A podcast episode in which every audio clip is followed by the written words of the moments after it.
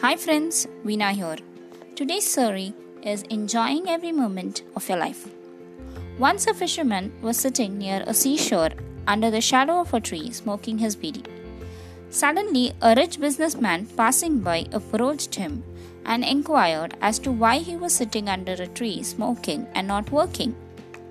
To this, the poor fisherman replied that he had caught enough fishes for the day. Hearing this, the rich man got angry and said, Why don't you catch more fishes instead of sitting in shadow wasting your time? Fisherman said, He asked, What would I do by catching more fishes? Businessman replied, You could catch more fishes, sell them, and earn more money, and buy a bigger boat. Fisherman then says, What would I do then? Businessman replies, You could go fishing in deep waters and catch even more fishes and earn more money. Fisherman, What would I do then? Businessman says, You could buy many boats and employ many people to work for you and earn even more money. Fisherman now says, What would I do then? The businessman says, You could become a rich businessman like me.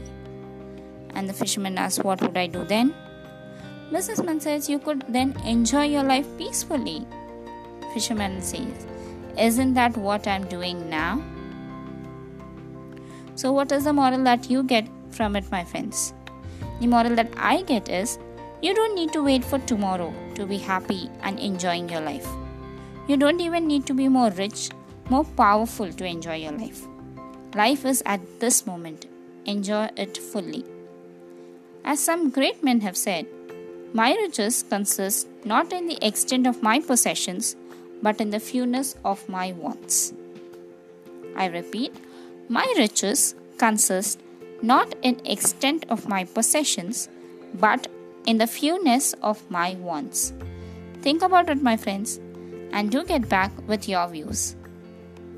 You can send me a voice message on Anchor or even a comment on the FB. Thank you and take care.